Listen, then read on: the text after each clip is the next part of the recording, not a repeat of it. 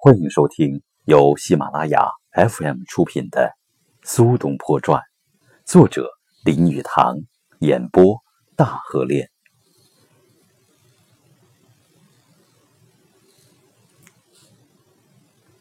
苏东坡去世一年，在当权的萧晓尚未把长江以北拱手奉送于来自穷沙大漠的他们那一国的君王时，一件历史上的大事。发生了，那就是有名的元佑党人碑的建立，也是宋朝朋党之争的一个总结。元佑是宋哲宗的年号，在这些年间，苏东坡的蜀党当权。元佑党人碑是哲宗元佑年间当政的三百零九人的黑名单，以苏东坡为首。碑上有奉圣旨。此三百零九人及其子孙永远不得为官，皇家子女亦不得与此名单上诸臣之后代通婚姻。倘若已经订婚，也要奉旨取消。与此同样的石碑，要分别在全国各县树立。直到今天，中国有些山顶上还留有此种石碑。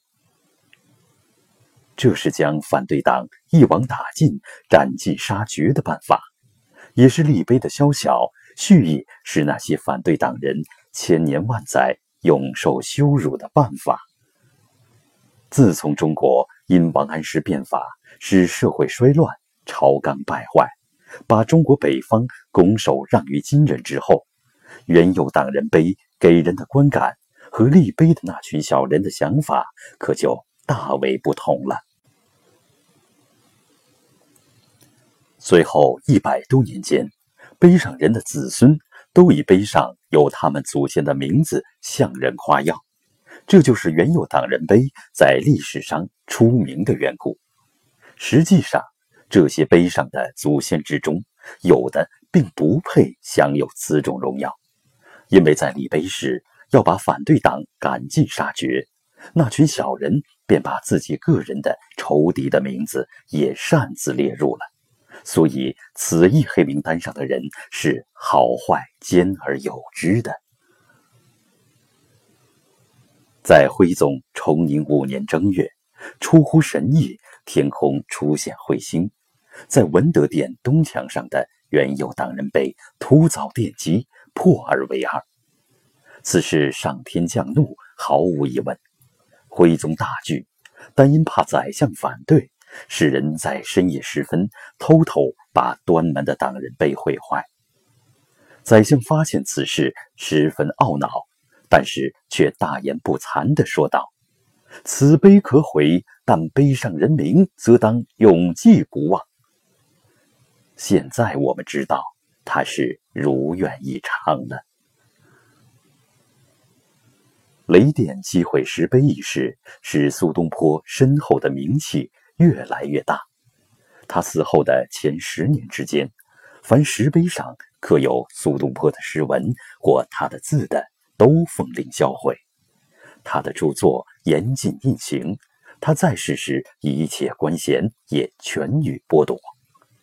当时有作家在杂记中曾记有如下文句：“东坡诗文。”落笔折为人所传颂。崇宁大观间，海外苏轼盛行。是时朝廷禁止，赏钱增至八十万。禁欲言而传欲多，往往以多相夸。士大夫不能诵东坡诗，便自觉其所，而人或谓之不运。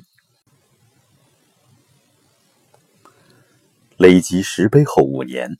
一个道士向徽宗奏称，曾见苏东坡的灵魂在玉皇大帝驾前为文曲星掌诗文。徽宗越发害怕，即将苏东坡在世时最高职官爵恢复，后来另封高位，为苏东坡在世时所未有。在徽宗政和七年以前，皇家已经开始搜集苏东坡的手稿。宣价每一篇上制钱五万文，太监梁师成则付制钱三十万文购买颍州桥上雕刻的苏东坡的碑文。这笔钱在当时的生活来说是够高的价钱。另外，有人出五万纸钱购买一个学者书斋上苏东坡题匾的三个字。这时，苏东坡的诗文字画在交易上极为活跃。不久之后，这些宝贵的手稿不是进入皇宫，成了御览之宝，变成了富有的收藏家手中的珍品。后来，金人攻下京师，特别索取苏东坡和司马光的书画，作为战利品的一部分。因为苏东坡的名气，甚至在世时已经传到了塞外异族之邦。苏东坡的手稿书画中的精品，有一部分敌人用车装运到塞外，同时徽钦二帝也随车北虏，竟至客死番邦。苏东坡遗留下的文物未遭毁灭者，也由收藏家运到了江南，使得以保存于天地之间。苏东坡业已去世，有关时政的感情冲动的争斗风暴也已过去。南宋的高宗皇帝坐在新都杭州，开始阅读苏东坡的遗著，尤其是他那有关国事的文章，越读越敬佩他的谋国之忠，越敬佩他的志刚大勇。为了追念苏东坡。他把苏东坡的一个孙子苏福赐封高官，所有这些举动都使苏东坡身后的名气地位达到巅峰。到孝宗乾道六年，赐他谥号文忠公，又赐太师官阶。皇帝对他的天才写照，至今仍不失为最好的赞词。到今天。各种版本的《苏文忠公全集》上的卷首都印有皇帝的圣旨和皇帝亲自的序言。自将封他为太师之位的那道圣旨转录于后。敕：朕承绝学于百圣之后，叹威严于六极之中，将兴起于斯文，原缅怀于故老。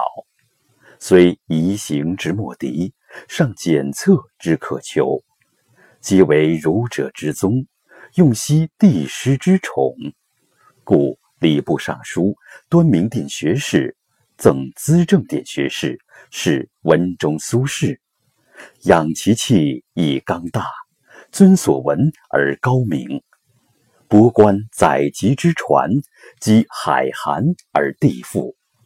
远追征史之作，待玉振而今生。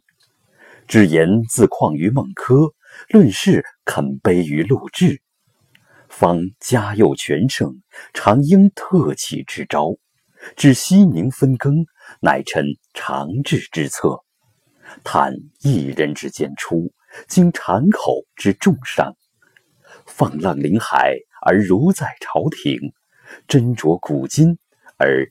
若卧造化，不可夺者，悠然之节；莫之至者，自然之明。经纶不究于生前，议论常功于身后。人传元佑之学，家有眉山之书。朕三父一边，九亲高主。王佐之才可大用，恨不同时。君子之道。案而章，是以论事。唐九原之可作，数千载以文风。唯尔英爽之灵，服我滚衣之命，可特赠太师，与汝故。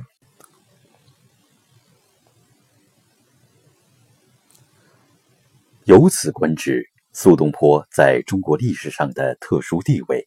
一则是由于他对自己的主张原则始终坚定而不移；二则是由于他的诗文书画艺术上的卓绝之美。他的人品道德构成了他名气的骨干，他的风格文章之美则构成了他精神之美的骨肉。我不相信我们会从内心爱慕一个品格低劣无耻的作家。他的文字再富有才华，也终归无用。孝宗赐予苏东坡集的序言，就盛赞他浩然正气的伟大。这种正气，就是他的作品不同于那些华丽柔靡之作，并且使他的名气屹立如山，不可动摇。但是，现在我们不要忘记，苏东坡主要是个诗人、作家，他当然是以此得名的。他的诗文中有一种特质，实在难以言喻。经过翻译成另一种文字后，当然更难以琢磨。杰作之所以成为杰作，就因为历代的读者都认为好作品就是那个样子。归根结底。文学上万古不朽的美名，还是在于文学所给予读者的快乐上。但谁又能说，究竟怎样才可以取悦读者呢？使文学作品有别于一般作品，就在于在精神上取悦于人的声韵、感情、风格而已。杰作只能使历代人人爱读。而不为短暂的文学风尚所淹没，甚至历久而弥新，必然具有一种我们称之为发自肺腑的真纯，就犹如宝石之不怕试炼，真金之不怕火炼。苏东坡写信给谢民师时说：“文章如金金美玉，事有定价，非人所能以口舌论贵贱也。”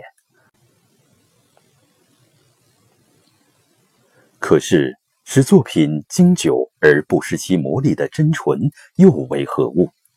苏东坡对写作与风格所表示的意见最为清楚。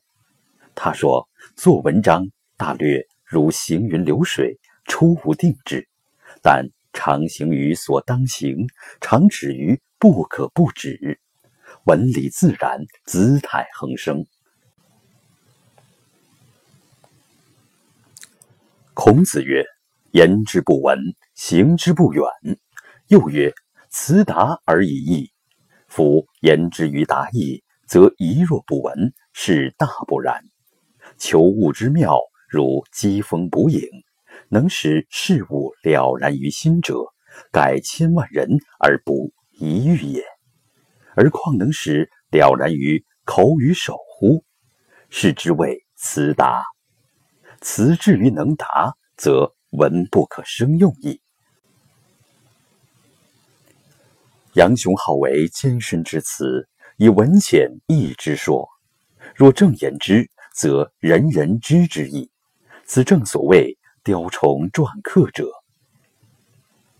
在此为风格做解释，苏东坡很巧妙地描写了他自己的为文之道。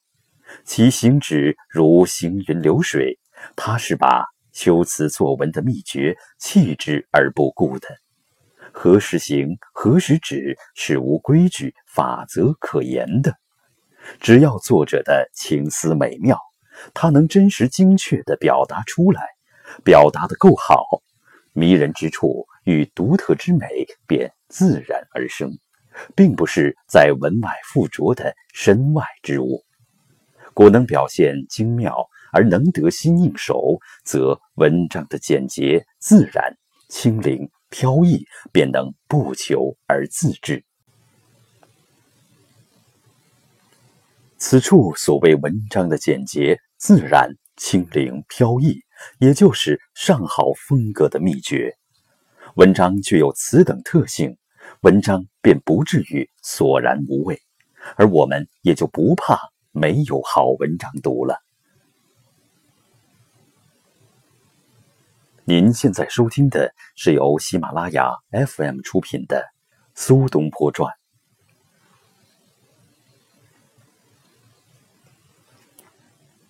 不管怎么说，能使读者快乐，的确是苏东坡作品的一个特点。苏东坡最快乐的就是写作之时。一天。苏东坡写信给朋友说：“我一生之至乐，在执笔为文之时。心中错综复杂之情思，我笔皆可畅达之。我自谓人生之乐，未有过于此者也。苏东坡的文字使当代人的感受亦复如此。欧阳修说，每逢他收到苏东坡新写的一篇文章，他就欢乐终日。宋神宗的一位侍臣对人说，每逢皇帝陛下举箸不食时，必然是正在看苏东坡的文章。即便在苏东坡贬谪在外时，只要有他的一首新作的诗到达宫中，神宗皇帝必当诸大臣之面感叹赞美之。但是，皇上对苏东坡的感叹赞美，就正使某些大臣害怕，必使神宗在世一日，使苏东坡一直流放在外，不能回朝。有一次。苏东坡写文章，里边文章本身使人感到快乐的力量，就是文学本身的报酬。在世的最后一年，他有时曾想抛弃笔墨，根本不再写作，因为他一辈子都是以笔买货。他在给刘勉的回信中说：“是穷困，本作文字，盖愿枯行去皮而不可得者。然幼子。”过文更奇，在海外孤寂无聊，故时出一篇见于，则为数日喜，寝食有味。如此之文章如金玉珠具，未易毕弃也。作者自由创作时能自得其乐，读者阅读时也觉愉悦欢喜，文学存在人间，也就大有道理了。苏东坡天赋的才气特别丰厚，可以说是冲破任何界限而不知其所指。他写诗永远清新，不像王安石的诗偶尔才达到完美的境界。苏轼无需乎获得那样完美。别的诗人作诗限于诗的词藻，要选用一般传统的诗的题材，而苏东坡写诗不受限制，即便浴室内。按摩筋骨亦可入诗，俚语俗句用于诗中亦可听来入妙。往往是他在作诗时所能读到，而别的诗人之所不能处，才是他的同道叹服。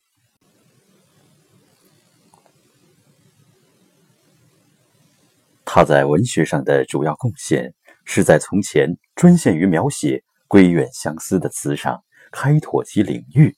可以谈道谈禅，谈人生哲理，而且在冒极大之危险，在几乎不可能的情形之下成功了。因为他经常必须在饭后当众作诗，通常他比别人写起来快，也写得好。他的思想比别人清新，类比典故也比别人用得恰当。有一次，在黄州为他送行的宴席上。一个歌妓走到他面前，求他在他的披肩上题诗，但是苏东坡从来没听说有此一歌妓，立即吩咐他研墨，拿笔立即开头写道：“东坡四年黄州住，何事无言几里奇。”至此停下，接着与朋友说话。在座的人以为这是很平淡无味的起头。而且仅仅两句，全诗尚未完稿。东坡继续吃饭谈笑，李琦上前求他把诗写完。东坡又拿起笔来，将词首七绝的后两句一挥而就：“却似西川杜工部，海棠虽好不吟诗。”此诗音韵协和，犹如一粒小宝石，有清灵自然之美。对李琦的恭维恰到好处，因而使此一黄州歌妓的芳名也永垂不朽了。中国诗的韵律很严，在用典故时需要高度的技巧，在和别人的诗时也要用同样的字押同样的韵。不知何故，苏轼的韵总比别人的用韵自然，并且他的用典经仔细看来含义更深。在写散文时，他笔力所及，至为广阔。自庄严纯正的古文风格，至轻松曼妙、扣人心弦的小品，无所不能，各真奇妙。东坡之以大家称，不无故也。因此之故，苏东坡在中国是主要的诗人和散文家，而且他也是第一流的画家、书家，善谈吐，游踪甚广，天生聪慧。对佛理一触即通，因此常与僧人往还。他也是第一个将佛理入诗的。他曾猜测月亮上的黑斑是山的阴影。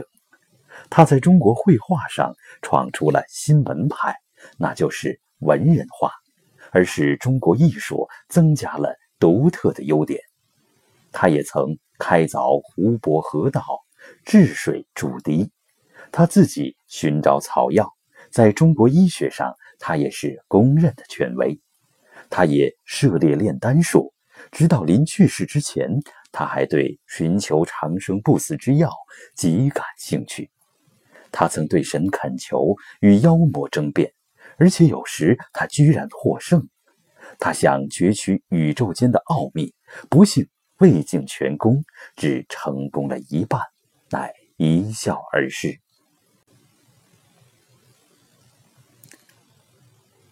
倘若不嫌“民主”一词今日用的太俗烂的话，我们可以说苏东坡是一个极讲民主精神的人，因为他与各行各业都有来往：帝王、诗人、公卿、隐士、药师、酒馆主人、不识字的农妇。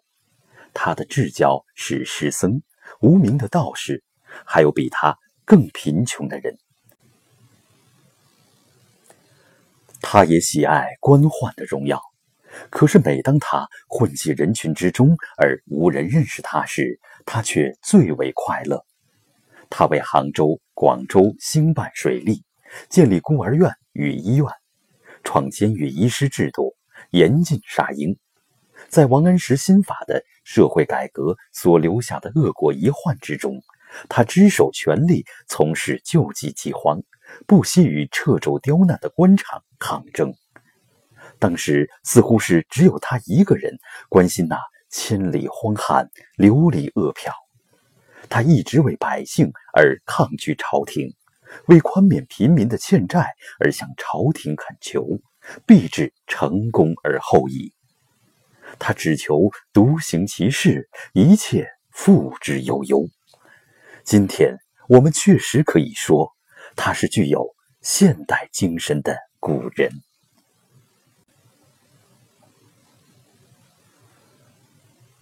本集播讲完毕，感谢您的收听。